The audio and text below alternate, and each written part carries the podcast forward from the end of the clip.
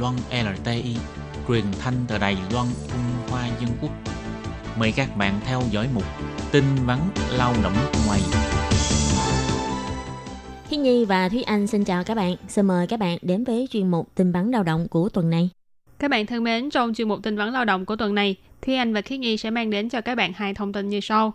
Thông tin thứ nhất đó là Phòng Dịch vụ Việc làm Tân Bắc chuyển địa chỉ. Các nghiệp vụ liên quan đến lao động di trú người nước ngoài vẫn tiếp tục được thủ lý tại ba trạm phục vụ. Và thông tin thứ hai là bắt đầu từ năm sau, lương cơ bản sẽ được tăng lên là 23.800 đài tệ một tháng. Lương tính theo giờ là 158 đài tệ một giờ. Sau đây xin mời các bạn cùng lắng nghe phần nội dung của hai bản tin này nhé.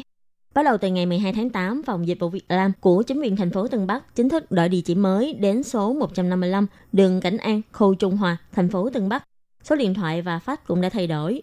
Phía Phòng Dịch vụ Việc làm cũng cho hay, vì cơ quan này là cơ quan phụ trách về hành chính, các công việc liên quan đến công ty môi giới và chủ thuê lao động đến làm các thủ tục liên quan đến lao động di trú người nước ngoài, bao gồm việc tuyển dụng trong nước trước khi làm thủ tục xin tuyển lao động nước ngoài, tuyển dụng lao động đổi chủ hay mở lớp hướng dẫn dành cho chủ thuê lần đầu thuê lao động nước ngoài làm việc trong gia đình trước khi chính thức tuyển dụng vân vân thì vẫn tập trung thụ lý tại ba trạm phục vụ Bản Kiều, Tam Trùng, Tân Điếm. Còn trung tâm tập huấn nghề nghiệp từ ngày 12 tháng 8 sẽ được chuyển đến địa chỉ mới tại khu Thổ Thành. Sau khi chuyển địa chỉ, số điện thoại phục vụ mới là 02 2246 5066, số fax là 02 2246 5099. Địa chỉ cũ tại lầu 5 số 7, đoạn 2 đại lộ huyện Dân, tại khu Bản Kiều thành phố Tân Bắc sẽ ngừng hoạt động. Theo thông tin từ nhân viên trạm phục vụ cho biết, trạm phục vụ Tân Điếm có phục vụ các việc liên quan đến lao động di trú người nước ngoài. Gần đây cũng có kế hoạch trùng tu chuyển địa điểm.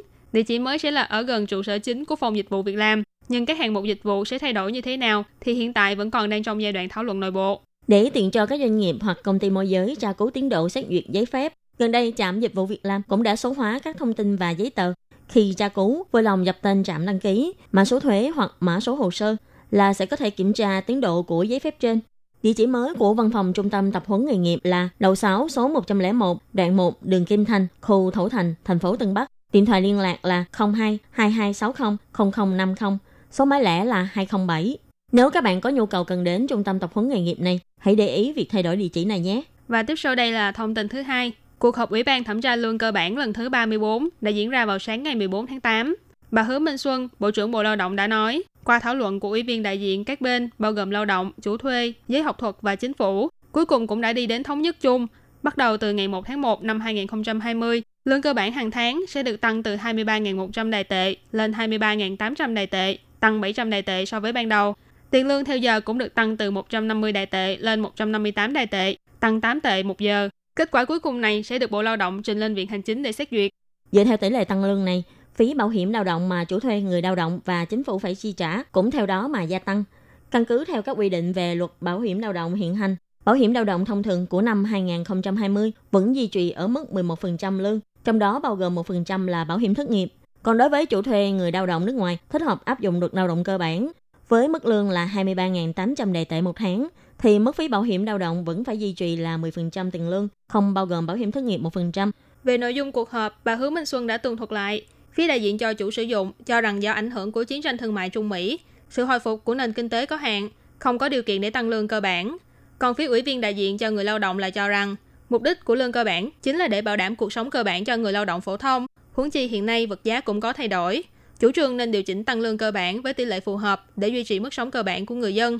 Trải qua nhiều giai đoạn trao đổi ý kiến, cuối cùng đi đến kết luận là tăng mức lương cơ bản lên thành 23.800 đại tệ một tháng. Lương cơ bản theo giờ cũng được tăng lên thành 158 đại tệ.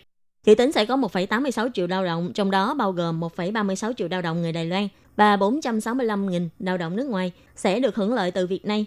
Còn việc tăng lương theo giờ cũng sẽ giúp 483.000 người lao động được hưởng lợi. Bà Hướng Minh Xuân nhấn mạnh, từ khi Tổng thống Thái Anh Văn lên nhậm chức đến nay, tính cả kết quả của cuộc họp thảo luận lần này, lương cơ bản hàng tháng đã được điều chỉnh 4 lần, điều chỉnh từ 20.008 tệ của 4 năm trước lên đến 23.800 đại tệ như hiện tại. Tiền lương theo giờ từ 120 đại tệ trên một tiếng lên tới 158 đại tệ. Quyết tâm chăm sóc cho tầng lớp lao động cơ bản của chính phủ chưa hề thay đổi. Cũng hy vọng thông qua việc điều chỉnh mức lương lần này có thể kéo theo sức tiêu thụ nội địa tăng trưởng để cả hai bên chủ sử dụng và người lao động đều có lợi. Các bạn thân mến, vừa rồi là chuyên mục tin vấn lao động của